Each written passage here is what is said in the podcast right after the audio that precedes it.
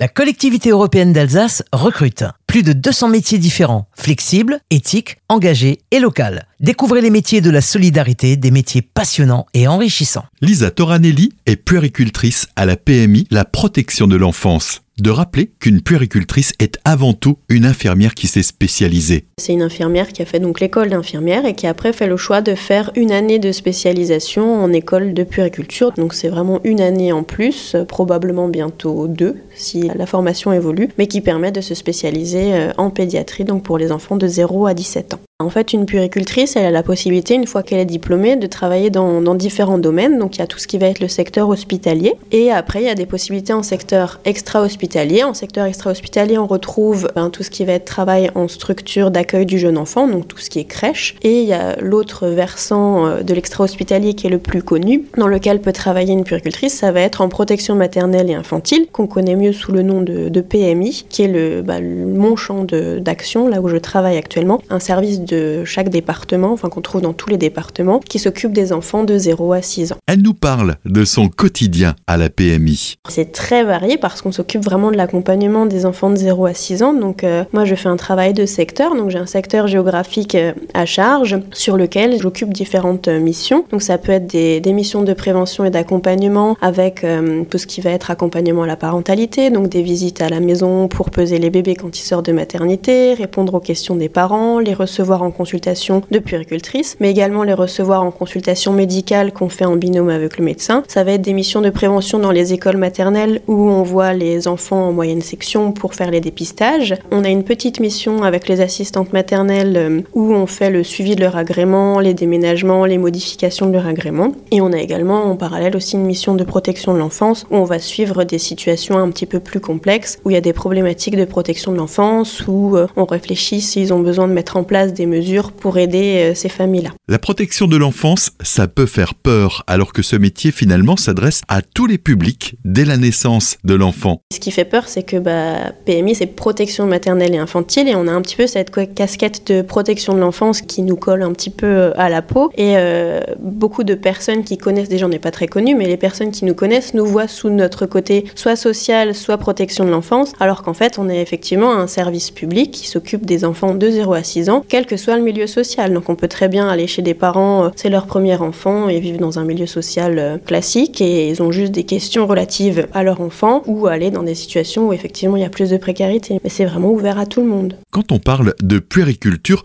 on pense spontanément à l'enfant. Pourtant, c'est un métier dans lequel on s'adresse autant à l'enfant qu'à ses parents. Le parent est surtout notre interlocuteur euh, privilégié parce que quand on va à domicile ou quand on reçoit des parents dans le cadre de, la naissance de l'enfant, c'est vrai que le bébé est tout petit, donc on va effectivement euh, entrer en communication avec le bébé, observer l'enfant, faire de la prévention pour des choses telles que euh, une plagiocéphalie, un torticolis, des problèmes de lien, etc. Mais on a vraiment toute une partie qui est axée sur le parent, où on va faire l'accompagnement du parent, le soutien, la valorisation, l'aider à relativiser, à prendre confiance dans son rôle de parent. Donc il y a vraiment une partie euh, plus accompagnement psychologique, on va dire, du parent. C'est un travail qu'elle exerce en toute autonomie. La charge de travail qu'on a sur le secteur, c'est nous qui sommes euh, totalement euh, indépendantes pour la gérer. Donc c'est nous qui gérons notre planning en fonction de si on veut se caler une visite à telle ou telle heure. on a des, les seuls créneaux fixes qu'on a, ça va être les consultations qu'on doit mener. Mais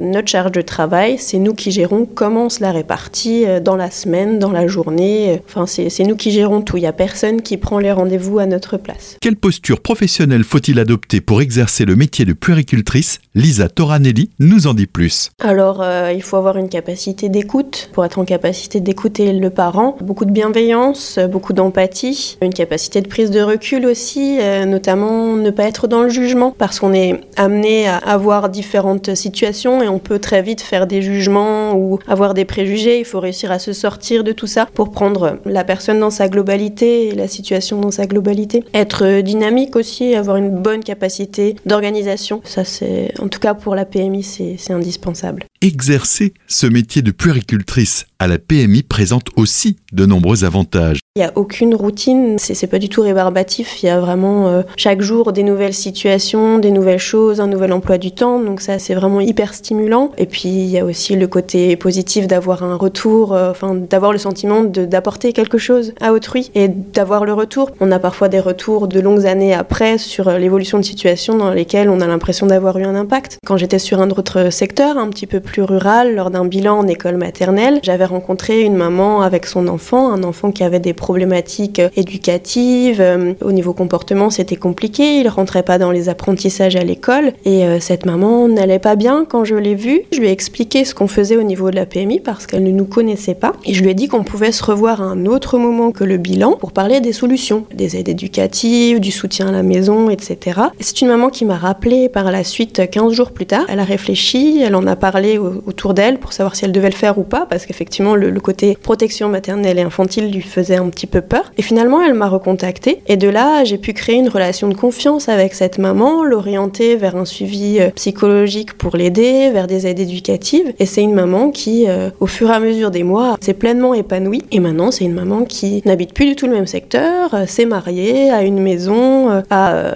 retrouvé un travail parce que c'est une dame qui n'avait pas de, travail et qui était aux minima sociaux, qui s'est mais complètement épanouie et qui continuait encore jusqu'à il y a peu de temps à m'envoyer des mails pour me donner des nouvelles et me remercier. Je ne sais pas si c'est moi qui ai eu un impact majeur dans sa vie ou non, mais ça reste valorisant parce que j'ai l'impression d'avoir pu l'aider à un moment où elle était en difficulté. Les métiers de la solidarité, des métiers qui ont du sens. Rejoignez la collectivité européenne d'Alsace et postulez sur alsace.eu.